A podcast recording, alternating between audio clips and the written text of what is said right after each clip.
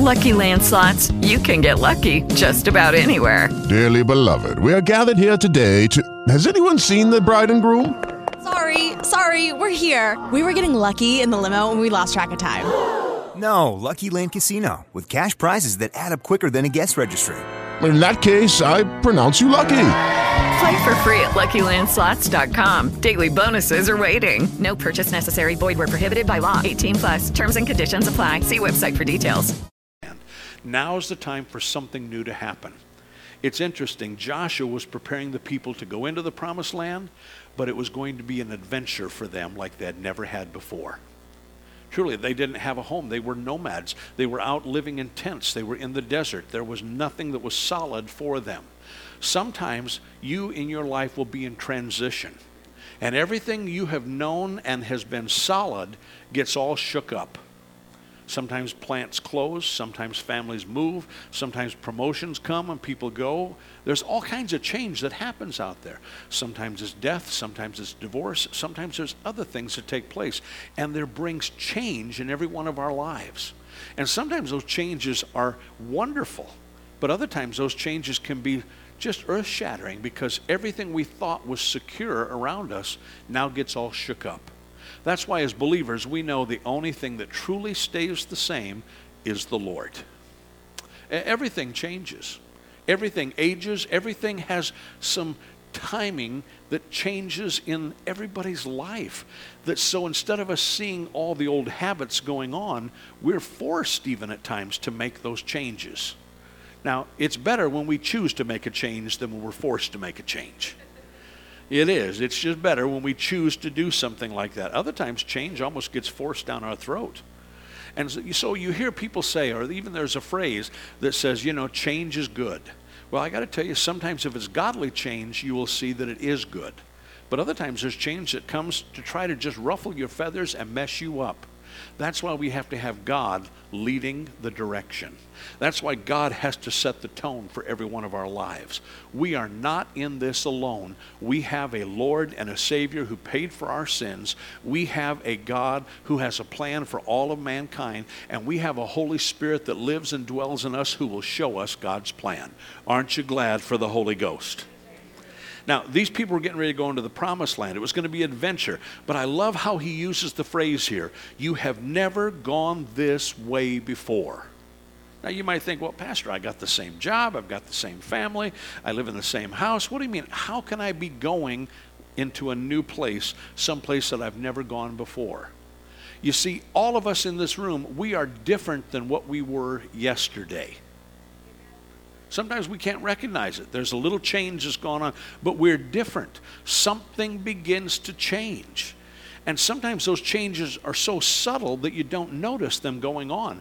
Other times they're very abrupt. But I want you to realize it's not about just making a huge change, but it's about being open to God and the changes He wants to bring about in our life. Joshua had never led a group of people before. And now he had hundreds and hundreds of thousands of people he was going to be leading into the promised land. You know, sometimes responsibility can be scary.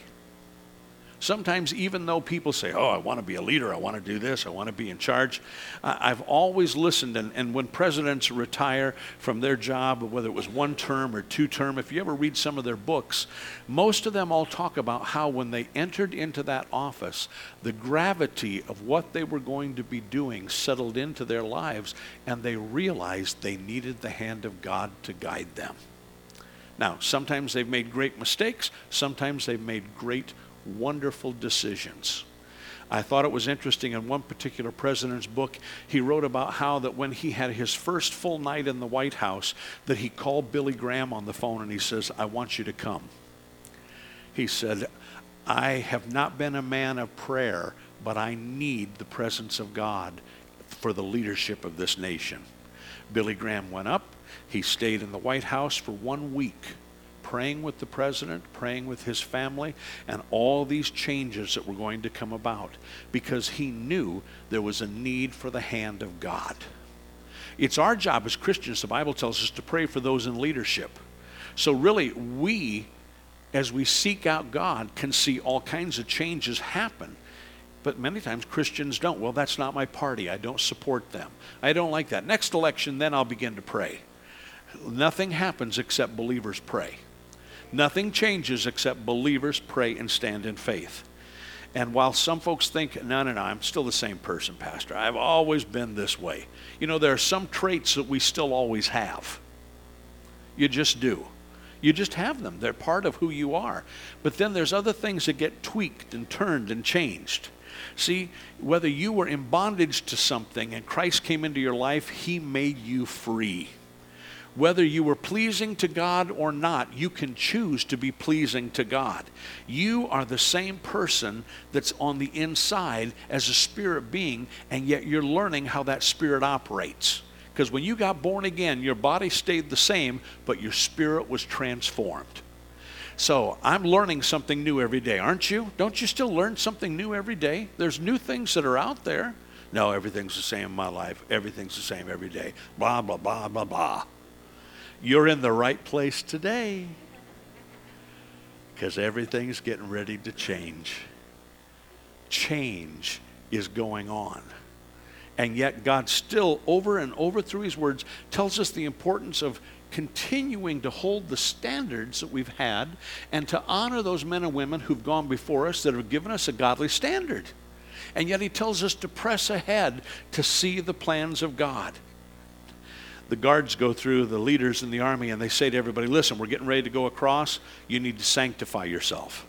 Sanctify is one of those theological terms that really means set yourself apart take some time right now, set yourself apart. If, if you need to repent about some things, repent and get it done.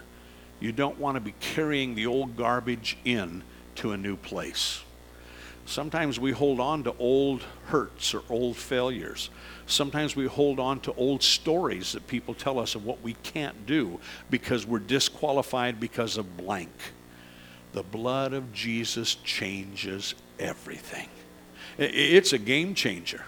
It's something that goes on that makes all the difference in a person's life. So he says, Listen, I want you to sanctify yourself. Some of these people had never done anything like that before. They weren't trained by their parents to do it, and they were going to have a change that was going to happen. And he was saying to them, When you separate yourself, you separate yourself from the world's standards. The world says all kinds of things are okay, but you know, we've got to be led by the Word of God. And sometimes just because the world says it's okay doesn't mean it's okay for us. Yeah, but I don't want to be different than everybody. Yes, you do. You want to be different, and yet don't you want to be the same? I always think it's funny when you see people, uh, and I don't know any of the teenagers. I don't see, your daughter's away at school right now, so I don't see any different colored hair. It's normal this week? I don't even remember what her hair color was.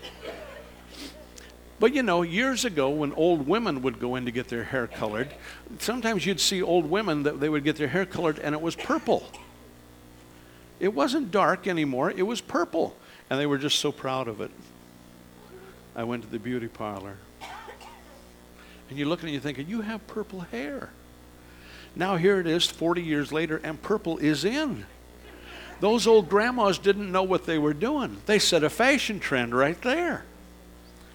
Now, guys, for the most part, don't color their hair.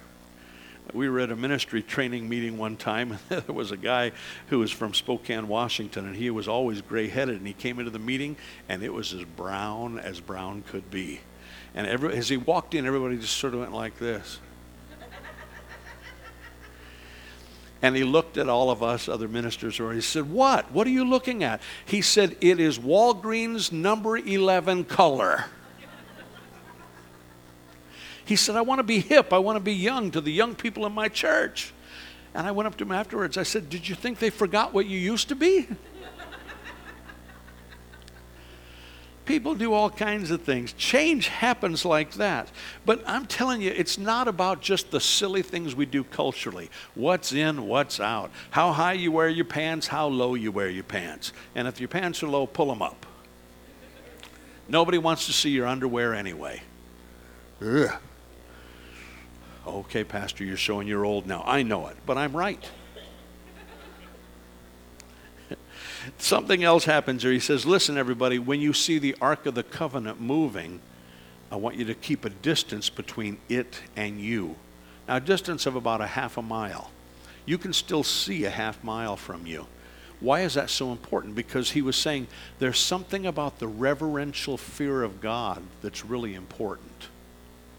What do you mean, the reverential fear of God? Maybe some of you grew up in a church when you were kids that when you walked into the worship auditorium like this, you were told, shh, be quiet. We're in God's house. Don't run. Don't do this. Don't do that. We're in God's house. And people came in. So the old saying came up man, it's just quiet as a church. Man, just quiet as a church. I guess they, they've not been here. We're not pretty quiet for most of the time. In fact, we don't try to discourage people from saying amen or worshiping or giving God glory. We want you to express your heart before God. Culture changes, things change back and forth. But it's important to realize this that there is this reverential fear of God that whether your kids run in the hallway or not, we don't want them to run because they can knock somebody over. But it's not because they're in God's house, because the scriptural truth is they are God's house. It happens. John, your wife's in teaching today, so I'm going to tell you a little story. There was one day, your, your wife grew up here. From the moment we started the church, she was a little girl back in 1985. And so when we built this building, she was still pretty young. And the coat racks that are out here, she used to hang on them and just hold herself up in the air like that. When your two boys were younger, they were out here one day and everybody was putting coats on. And I was up here in the lobby and I was walking down and I saw your wife look at her and say, Stop hanging off that bar. And I walked by and I leaned into Gloria's ear and I said, You want me to tell him you used to do that? There's some good things when you've been here for 30 years. She looked at me, she said, No.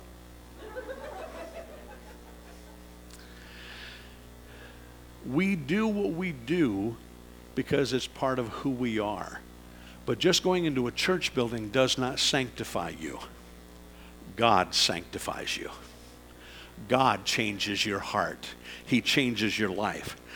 This reverential fear of God, we don't worship the man upstairs. We don't worship the big guy. We don't worship, and whatever phrase or term wants to be given, we worship the creator of all the universe. We create in our hearts a place of honor and respect that we're here to worship God. And what was happening was they were saying, when you see the Ark of the Covenant move, follow after it. Because that represented God's presence on the earth. That was a big thing back then. The ark was something that was a truly beautiful piece of furniture, if you would, but it wasn't something that was supposed to be worshiped, but it represented what they were worshiping, and that is Jehovah God, our mighty God, creator of all the earth. So when they saw that, they knew. They found that their relationship to God was distant because they couldn't at that time. They were with sin, there wasn't a Savior. They couldn't have a personal relationship to God. Thank God for Jesus. He made it possible that every one of us can personally know the Lord and have His Spirit live in our lives. So, as these people were getting ready for an adventure that was going to happen, they were told to follow the presence of God. The promises of God have been given, and now it's time for every single one of us, by using His Word, by taking the promises God's given us, it's time for us to walk by faith. It's time for us to chase after the things of God. Stay in this same chapter and let's go on here, starting at verse 6. And Joshua spoke to the priests, saying, Take up the ark of the covenant and cross over before the people. So they took up the ark of the covenant and went before the people. And the Lord said to Joshua, This day I will begin to exalt you in the sight of all of Israel, that they may know that as I was with Moses, so I will be with you. And you shall command the priest who bear the ark of the covenant, saying, When you have come to the edge of the water of the Jordan, you shall stand in the Jordan. So Joshua said to the children of Israel, Come here and hear the words of the Lord your God. And Joshua said, By this you shall know that the living God is among you, and that he will without fail drive out from before you the Canaanites, the Hittites, the Hivites, the Perizzites, the Girgashites, and the Amorites, and the Jebusites. Behold, the ark of the covenant of the Lord of all the earth is crossing over before you into the Jordan. Now, therefore, take for yourselves twelve men from the tribes of Israel. Remember, there were twelve tribes of Israel. Uh, one from one man from every tribe, and it shall come to pass as soon as the soles of the feet of the priest who bear the ark of the Lord of all the earth shall rest in the waters of the Jordan, that the waters of the Jordan will be cut off, and the waters will come down from upstream, uh, the waters that come down from upstream, and they shall stand as a heap. And so it was when the people set out from their camp to cross over the Jordan with the priest bearing the Ark of the Covenant before the Lord. And as those who bore the ark came to the Jordan, and the feet of the priest who bore the ark dipped in the edge of the water of the Jordan, because the Jordan overflows all of its banks during the whole time of the harvest, that the waters which would, came down from upstream stood still and rose in a heap very far away at Adam, the city that is beside Zaretan. So the waters that went down into the sea of Arahab, the salt sea, had failed and were cut off, and the people crossed over opposite Jericho. Then the priest who bore the Ark of the Covenant, he starts to give more detail. The Ark of the Covenant of the Lord stood firm on dry ground. Now remember, it said here that they went out and stood in the water. They dipped their feet in the water, and now all of a sudden the water is stopped and the water goes up in a heap. Something else takes place here. The ground begins to dry underneath their feet.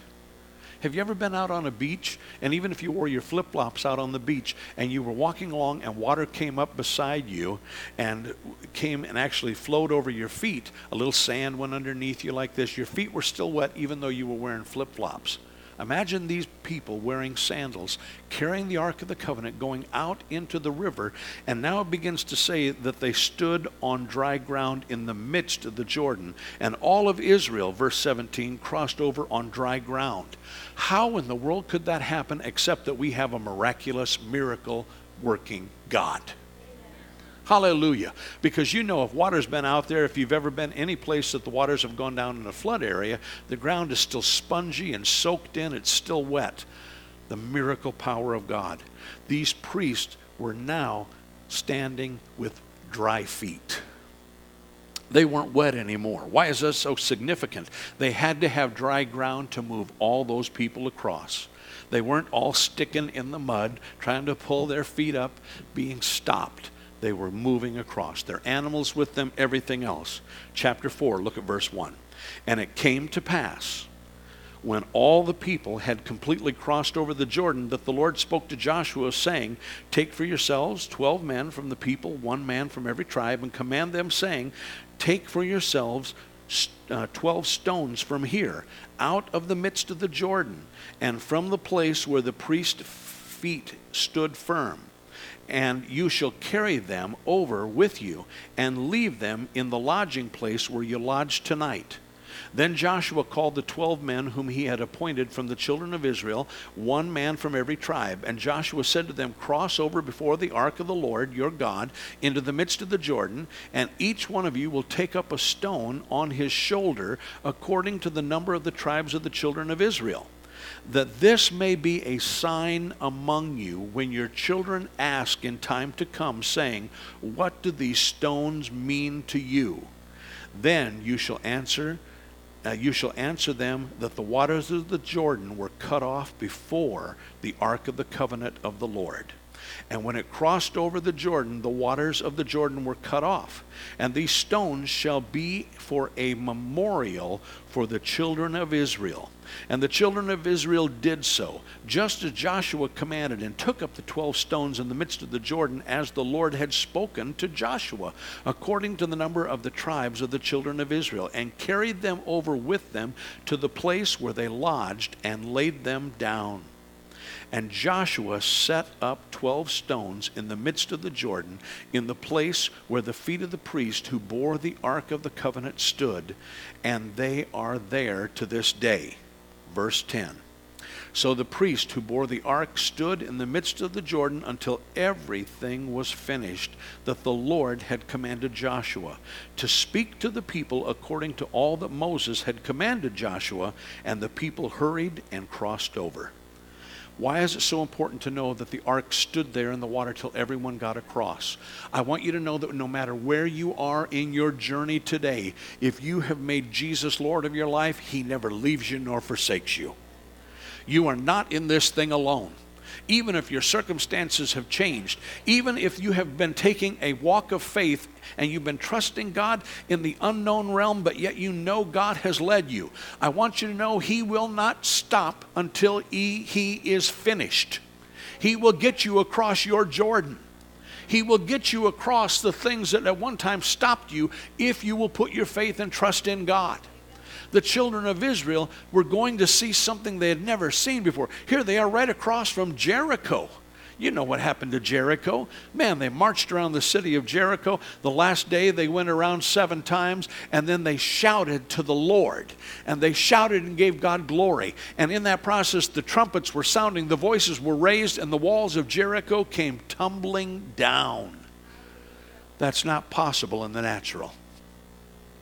That's not possible the way that Jericho was built. Jericho was built so that truly up on the very top of the wall that there could be the width of a chariot that could be ridden across the top of that wall. The thickness of everything that went on in that place. It was sturdy. I want you to know sometimes you're going to hit some resistance that is sturdy. But know this if God told you you're supposed to break through, it's time to break through. Hallelujah. Don't you love it how God made that? He said, listen, don't say anything when you walk around all these other times, but the last day. Why were there so much fear in Jericho? Listen, everybody that was in Jericho saw the waters back up. They saw that there was no more water in the Jordan. And all these people were coming across on dry land. All the sentries and the scouts that were up on the top of the wall saw this and said to them, The people knew something was happening. They knew that God was getting ready to do something themselves.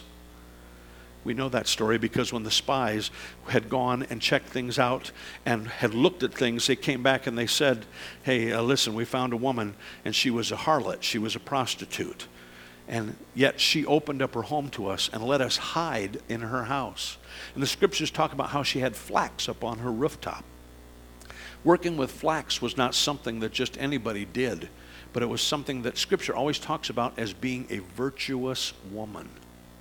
But, Pastor, you mean she was running a, a whorehouse? She was running a place of ill repute? She was doing these things, and yet God still used her?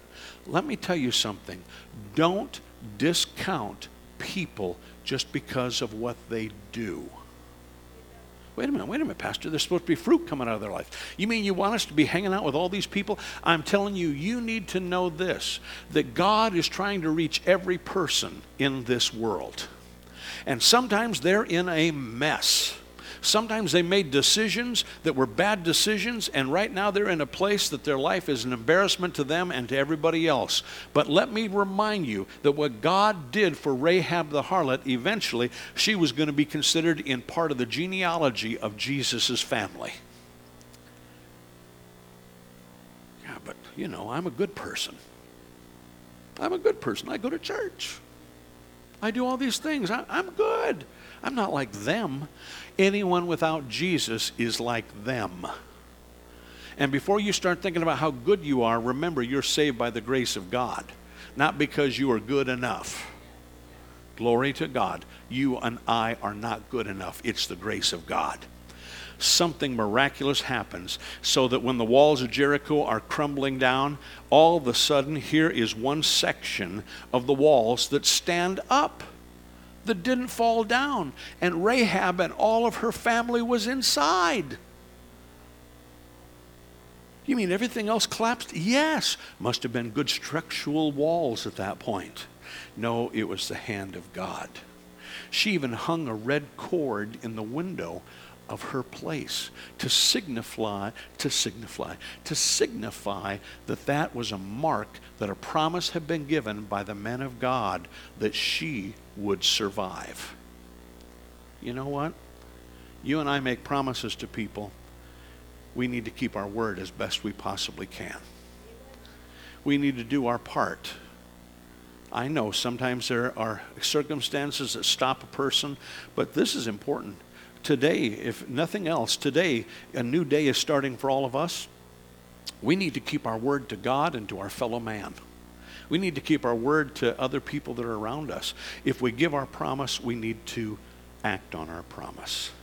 That's big because God is going to keep his promise to all of you. Hallelujah. If you've had people through the years, or maybe you came from a church that someone told you, God's not going to do that for you. I'm here to tell you all things are possible because of Jesus Christ. And so if you were told to put your dream out that you'll never reach it, you'll never accomplish it, you'll never do it because certain things that have happened, I'm here today to remind you to go with me as we have gone through this scripture. Go with me to all the rest of the word we're going to look at today and see that God is the God of restoration and power. Hallelujah something amazing took place. This miracle happened, as I mentioned, about the dry ground, about everything that happened. The conversions that were going to take place were going to be conversions that would happen in people's hearts because they knew there was a God. They believed that, as Joshua said, everybody be quiet as we go around Jericho. Everyone was quiet. Why? Because they recognized the anointing of God upon his life. Don't be afraid of your tomorrow. Let it be an adventure. I know maybe sometimes you get a bad report medically and you think about what's ahead of you. Got to tell you something. You don't know how the hand of God's going to move tomorrow. He may raise you completely up from that bed of sickness and you'll never have a symptom of it ever again in your life. He may use doctors, he may use medicine, he may use divine healing, but I'm telling you, just because you feel and act a certain way right now today does not mean that you'll always be that way, that God still has a plan. Praise God forevermore. Hallelujah. I, I can't think about my life without the blessing my wife and I have experienced with our girls. But you know, when we were still in Mississippi, as we've said this before, my wife had a miscarriage we lost a child while we were down there serving as youth pastors. Now, we had all kinds of people encouraging us. Our family back here on the phone with us, family that was in Texas encouraging us. We had some people say to us, now, you know, maybe you're not supposed to have children. Maybe this is a sign from God that you're not supposed to have kids. Boy, talk about discouragement and yet we had other people. The uh, lady who owned the daycare right next to our house was part of our church, and she came over in our house when my wife got out of the hospital. She came over and she just, bless her heart, Barbara Henson was her name, and she reached over and grabbed Tanya's hand and she was just patting it. She's just a perfect little Southern lady. She was a woman like this. Sometimes she'd get bumps on her hand, and she said, I just know this. I'm going to be like the old Pentecostal women. I put my hand out and I slap my hand in the name of Jesus, and those bumps go down. And you know they always did. Man, she was a woman of faith. She was patting Tanya's hand and she looked at her and she said, Now, honey, she said, When did the doctor say that you could start having relations? Such a nice southern term. You know, at that point, I'm in the room with her and I'm all of a sudden getting embarrassed and turning red at that point. She goes, Go get me. She looked at me, she says, Go get the calendar. And so she, I brought the calendar in, gave it to Miss Barbara, and she sat down and she said to Tanya, "What was the timing? How many weeks? This kind of thing." And so Tanya told her, and she took and she marked on the calendar, made a big circle, and she said, "That's the day you start trying again." That was like putting oxygen back into both of our hearts. That was taking everything our family had been saying and encouraging us with, and all those words that we were hearing that were right her circling that date on the calendar was something that helped block out all the bad things to say that you're not supposed to have kids. Now we were, we were determined that God was going to get the glory. Hallelujah. And you know, before you know it, boom, Rachel comes along. Hallelujah. When I held her in my arms, I knew she was part of the promise of God. I'm here to tell you, even if you have some losses along the way, don't give up. It's just a loss. It doesn't mean that a future victory is not out in front of you. The future we get from sin, well, it, messes us up. But the future we get from God and His righteousness, it makes us whole. It makes us changed and different. Sometimes, you know, if you're living in a particular sin and someone confronts you on it and says to you, you don't need to be doing this, we're so into it, we can't see that they're right. Don't condemn me. Don't judge me. Who are you to say this? You know, there's other people that do this. It's not that big of a deal we're too close to the sin. But if you will choose to get in the righteousness of God, before you know it, if this is sin and you choose to get in the righteousness of God and you're chasing after Him, all of a sudden you're going to turn around one day and go, I did that? Boy, that was the dumbest thing. Wonder why I couldn't see it. Sometimes we get too far in and we can't see that what we're doing is wrong. It's all right to have the word tell us we're doing something wrong. Oh, I don't want to be under the law. Yes, you are. You're under the law of righteousness in Christ. You were freed from the law of sin and corruption. There's still law in the world today. But we don't get saved by the law, we get saved by grace. The Ten Commandments didn't go out of fashion. The Ten Commandments are still true. We still keep those things in front of us. So then, how do we make this all work together? How does it gel? Well, let's go back in the New Testament to the book of Hebrews, chapter 4.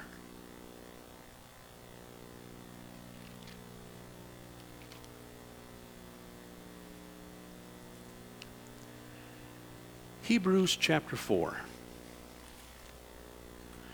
I'm so thankful the Word of God liberates us. I'm so thankful the Word of God changes everything if we'll give it over to Him. And in Hebrews chapter 4, take a look at verse 14 through 16. Verse 14 through 16. Seeing then that we have a great high priest who has passed through the heavens, Jesus the Son of God, let us hold fast our confession. For we do not have a high priest who cannot sympathize with our weaknesses, but was in all points tempted as we are, yet without sin. Let us therefore come boldly to the throne of grace that we may obtain mercy and find grace to help in time of need. Hold fast to your confession of faith. What's your confession of faith? What you are believing for.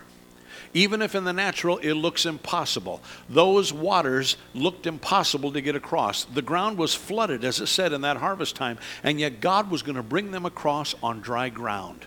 Could they have possibly waded across? Could they have possibly made boats and moved across? Sure, they could have. There could have been other options, but God was determined to show them His hand and His power that they were going to go across a riverbed on dry ground.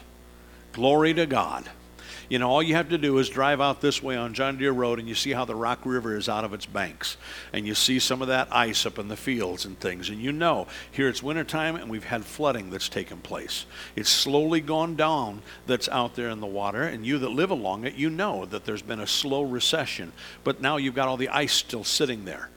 I want you to know you have a supernatural God too.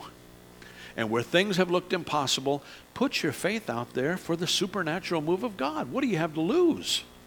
Well, what if it doesn't happen? What if it does? When you believe it, that's where the power of God goes into operation. It's not just a hope that's out there someplace. Hope says maybe. Hope says I might do this. Hope says I know it can, but I'm not sure it'll work for me. Faith says I am convinced that what God has said He is going to do, just like He did for Joshua, He is going to do for me. Hallelujah. Hallelujah. See, we need the old things as well as the new. Praise the Lord. What's he do? He says the guys pick up stones. Now, this wasn't like the stuff in our parking lot. These were huge that were put up on their shoulders. They were put there. Why? On the edge of the river and the edge of where they camped. Why was that there? Because it was to be a memorial and remind them of what God has done. We have a living memorial every time we open up our Bibles. We have a living memorial that reminds us of the truth of God, that what the Lord did for them, He will do for you. Praise the Lord. Hallelujah. Yet, you know, there's even Christians out there saying, well, the day of miracles is over, Pastor. You know, it died with the last apostle. The last apostle's not dead. We still have apostles working in the body of Christ today apostles, prophets, evangelists, pastors, and teachers. Oh, Pastor, you know, we don't have those gifts anymore. Oh, so there's no more apostles? There's no more prophets, so that gets rid of the supernatural. There's no more evangelists. Well, they don't really do that. People don't have evangelistic meetings anymore. Pastor, you know, you better count your days because you're next. Pretty soon, zip, you're out of here. Don't need you. Teachers, well, you can teach the word if you want to, but maybe Jesus will come back before you're gone. We got rid of the other four. We still have apostles. We still have prophets. We still have evangelists, pastors, and teachers. What for? As the word says, for the edifying of the body of Christ. Until the Lord comes again, you are needing me, and I'm needing you. And just like I need a pastor and have a pastor that ministers to me, we are all in this thing together. Praise the Lord. You're real excited about what? We're stuck with you? Aren't you leaving one of these days? Don't you just love me? That was a good place to say amen. Those listening on the internet, if you're looking for a pastor, how much will you pay? No. You know, I'm just having fun with you. The truth is, we as the body of believers have been given a supernatural gospel. So if we have a supernatural gospel, let's use it. Let's not just set it on the shelf and say, well, you know, someday we'll use that. No, we have the power of God right now. We have a change that's gone on. And we need to look back and see the blessings we have, but we need to press forward. Hallelujah. Yeah, but Pastor, doesn't the word say don't look back? Don't look behind you like this? Don't be like Lot's wife and turn into a pillar of salt? I'm not wishing for the old days. I'm believing for God's best yet ahead. But I know what I have learned and I'm thankful and I celebrate it. But I'm moving ahead for all that God has. Just like the children of Israel had never gone that way before, I want to go where God has never taken me before.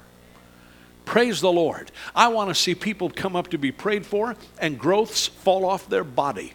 I want to see ambulances pull out in front of our building with folks that have had the doctors say there's no chance of anything else, but they get prayed over and they walk out of here and the, uh, the bed they were carried in on chases after them because they are healed and whole. Well, but we don't hear like things like that happening. The Bible said in the last days I'll pour my spirit out on all flesh. That means you and me. It's time for us to press into our prayer life, into our faith walk, into everything that God's given us and say, Lord, your word made this promise. Now, we're not going to let go. It's true that people die while they're here on this earth and they will move to heaven. There is a time for every one of us here on the earth, but we don't need to help sickness to take us prematurely. We need to stand and believe and put our faith and trust in God. Let's look over uh, just a few pages back in your Bible to 1 Thessalonians chapter 5. 1 Thessalonians chapter 5 and verse 23.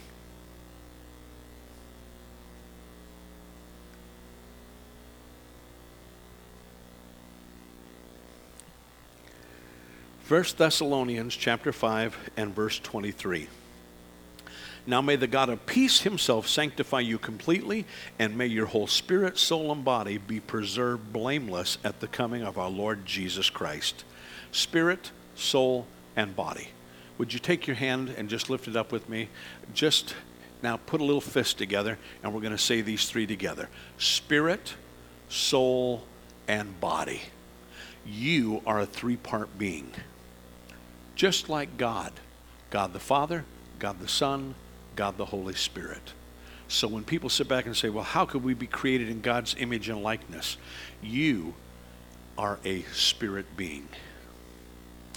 You have a soulish area, your mind, your emotions, and your will, and you live in this body. Aren't you so glad that even a scripture, when we talk about end times with the rapture and the second coming, how that the Bible says that when that moment happens, the trumpet sounds, the dead in Christ, the bodies that are in the graveyard or in the uh, cremation urns or wherever they're going to be, or in the bottom of the sea because they were sailors and sharks ate them up. And later on, they were left as refuse on the bottom of the water. Cool part is when the trumpet when the trumpet sounds, all of that is going to be lifted up and transformed. Now, if God is concerned about rotting flesh being transformed, I'm telling you, He is concerned about you right now. Hallelujah.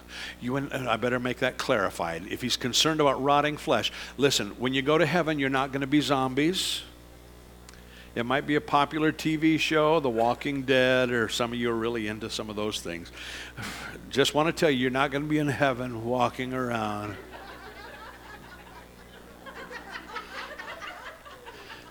Whoopee, who wants to go to that? Well, Pastor, it'd be cool to be like, you know, a wild Halloween party. You're not going to be this way. You're going to be glorious. Well, that would be pretty cool. That'd be glorious. No. That's, that's just nothing but Hollywood. Okay? it's just makeup and all the rest. Nobody is really zombies.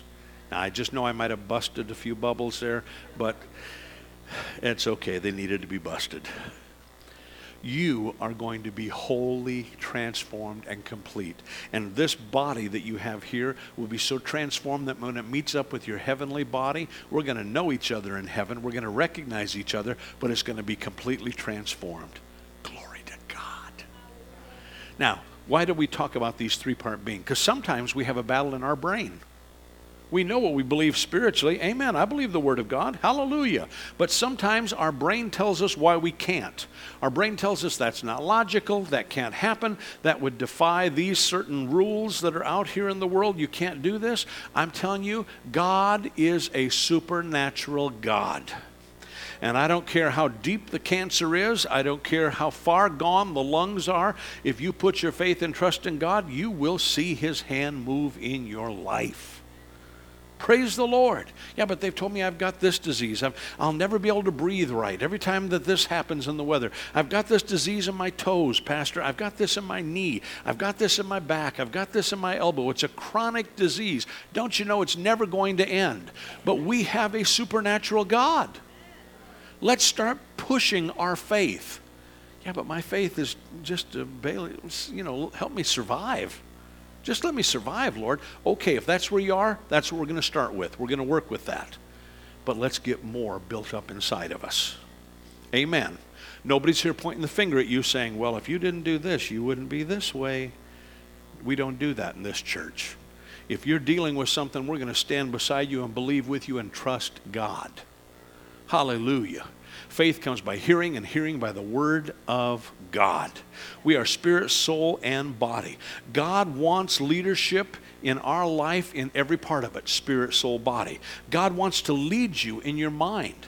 If there are things of doubt and fear, maybe you were abused mentally. Maybe you had someone who took advantage of you and said horrible things to you. Maybe you weren't raised in a home full of love and care and compassion. Maybe you were told you were stupid all the time or that you'd never amount to anything. Maybe you had all these other issues. I'm here today to tell you you do not need to be the victim. You are going to go places that you have never gone before because of God. Pastor, don't you have compassion for what I went through? I, I, do have compassion. And I want you to know that we will stand and believe with you no matter what you have experienced or known. But you must know this we will not stay the victim. We can't be a victim when we have the victor as our Lord and Savior. He lifts us up from the miry clay. He changes us and makes us to be whole. You were meant to be a godly woman, a godly man. You were meant to be transformed. That's what conversion is all about. Hallelujah. And yet sometimes we get stuck in our Christian faith, don't we? Sometimes we know we're doing the right thing, we go through the motions, but we don't feel the same excitement that we felt when we first got born again we don't sense anything around us of real encouragement. I got to tell you something. It's like that within any relationship. If you've been in any kind of a relationship with someone for a long time, it can begin to get boring. What do you do? Well, you know, I guess you just move on. No, no, no, no. No. You try to figure out how to get the excitement back, how to create new life where it has become stale. You start to do things differently You start to find ways to serve and care for each other in more ways. I'm telling you this if you are feeling stuck in your relationship with God, before you do anything else, you begin to look at your own heart and say, okay, God, I want to go where I've never gone with you before. I've experienced the good things of God. Haven't you been in a service before that are just like, oh, I don't ever want it to end? And an altar time where you just experienced something from God, or you were baptized in the Holy Spirit, or you were healed, or something took place, you were slain in the Spirit, and it was like, do I really have to go up? I sense the presence of God. I don't want to even get up off the floor. You people all go to lunch and just leave me here in the church by myself. I want the presence of God. If you've never felt that, I'm here to tell you you can if you want it. But you must want it. You must desire it. I have fun with trying to tell you the story of my wife swimming by me and doing this. But you know what? When I knew that I loved her, I hated saying goodnight. Her family lived in Moline. She lived in a little Molette house over there. I knew, I timed it with my watch, how long it would take to get from her driveway down 12th Avenue in Moline coming into crosstown, and I knew how long it took to get to my mom and dad's house. Even if the lights were all red, I knew what it took. So as I would stand at the back door talking to her, uh, she had one neighbor on the one side that had a light that he would let his dog out at the certain time. Every time I was trying to say goodnight, a spotlight would come on me. My little Fifi was out here doing stuff. I knew when the light came on, 12 minutes was started. I had so much time to say goodbye and to give her some sweet kisses and to be able to get in the car driving the speed limit almost all of the time because I knew if I got home late, I'd be grounded. There was a reason, there was a time set. My mom and dad didn't meet me at the door saying, Oh, you just had to kiss a little bit more.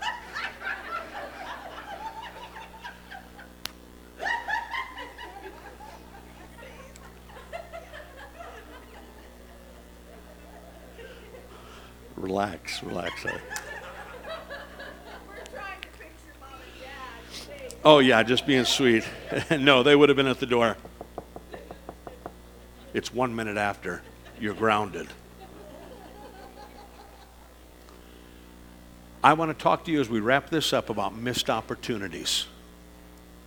Sometimes we're given opportunities that we don't take. I want to encourage you to step out and take some opportunities. Might it be scary? Yes. Might it be awkward? Very possible. But I want to encourage you to take the chance. If God is leading you, you can do this. But I'm not sure He's leading me. I'm telling you what, if God's leading you, you can do this. Let's stand together. Worship team, if you'd come. Stepping out in faith carries a risk of the unknown, but it also carries the opportunity that the miracle that you're believing for just may happen. It just may show up. And I would much rather take the chance, if I can use that word, to take the chance that the power of God is going to flow than to sit back and never take a moment and step out in faith walking by faith and not by, not by sight, it can be scary. But when you know it in your heart, you've got this thing. I'm here to tell you with God, you've got this thing. You can do this. You can accomplish it. Let's go to prayer. While every eye is closed in this place today, will you just take a moment look in your heart? if there's been stuff that's been trying to hinder you and you already know it, while we're praying, I just invite you, even as you let your hands hang down, just to sort of shake them a little bit, like you're shaking that stuff off. The stuff that's been hindering you, just shake it off. Let it go. And go before God and say, Lord, I repent. I don't want anything to hold me back. I want all that you have. If you've never been on a faith adventure, if you've always lived very, very conservative, you've never stepped out, I want to encourage you today to step out with God and say, okay, Lord, you open the doors or you put me in front of it and tell me to push, and I'm going to do it. I'm going to answer the will and call of God. Now, while people are praying around you right now, I'm going to open up the altar. And if you just sense God telling you to come up and take a moment to stand here, we'll honor that. We'll pray with you. But if you need healing, we'll pray with you. If you need answers to prayer, we'll pray with you. Otherwise, if you just need to take a moment and step out from your seat to physically come up and shake off anything that's been holding you back, I encourage you to step out and do it right now in Jesus' name. If you need Christ, you've not been born again, or maybe you were and you've been backslidden and you just need to rededicate yourself to the Lord, I invite you to come on down here and let us pray over you. It's time to give up. It's time to get past those missed opportunities and carry on your Christian walk. It's time to experience everything God has. So while people are praying or singing and worshiping around you, if you need Christ, say this prayer. Say, God, forgive me of my sin.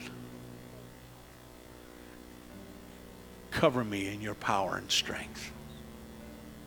Give me a new beginning. I make you Lord of my life. If that's your prayer, you've just been born again. And I invite you to come down here too. The altar is a beautiful, wonderful place just to experience the presence of God and let Him touch you. So if you sense Him calling, you step out. Otherwise, you take time right in your seat to honor God and say, I'm ready for a faith adventure. Would you come?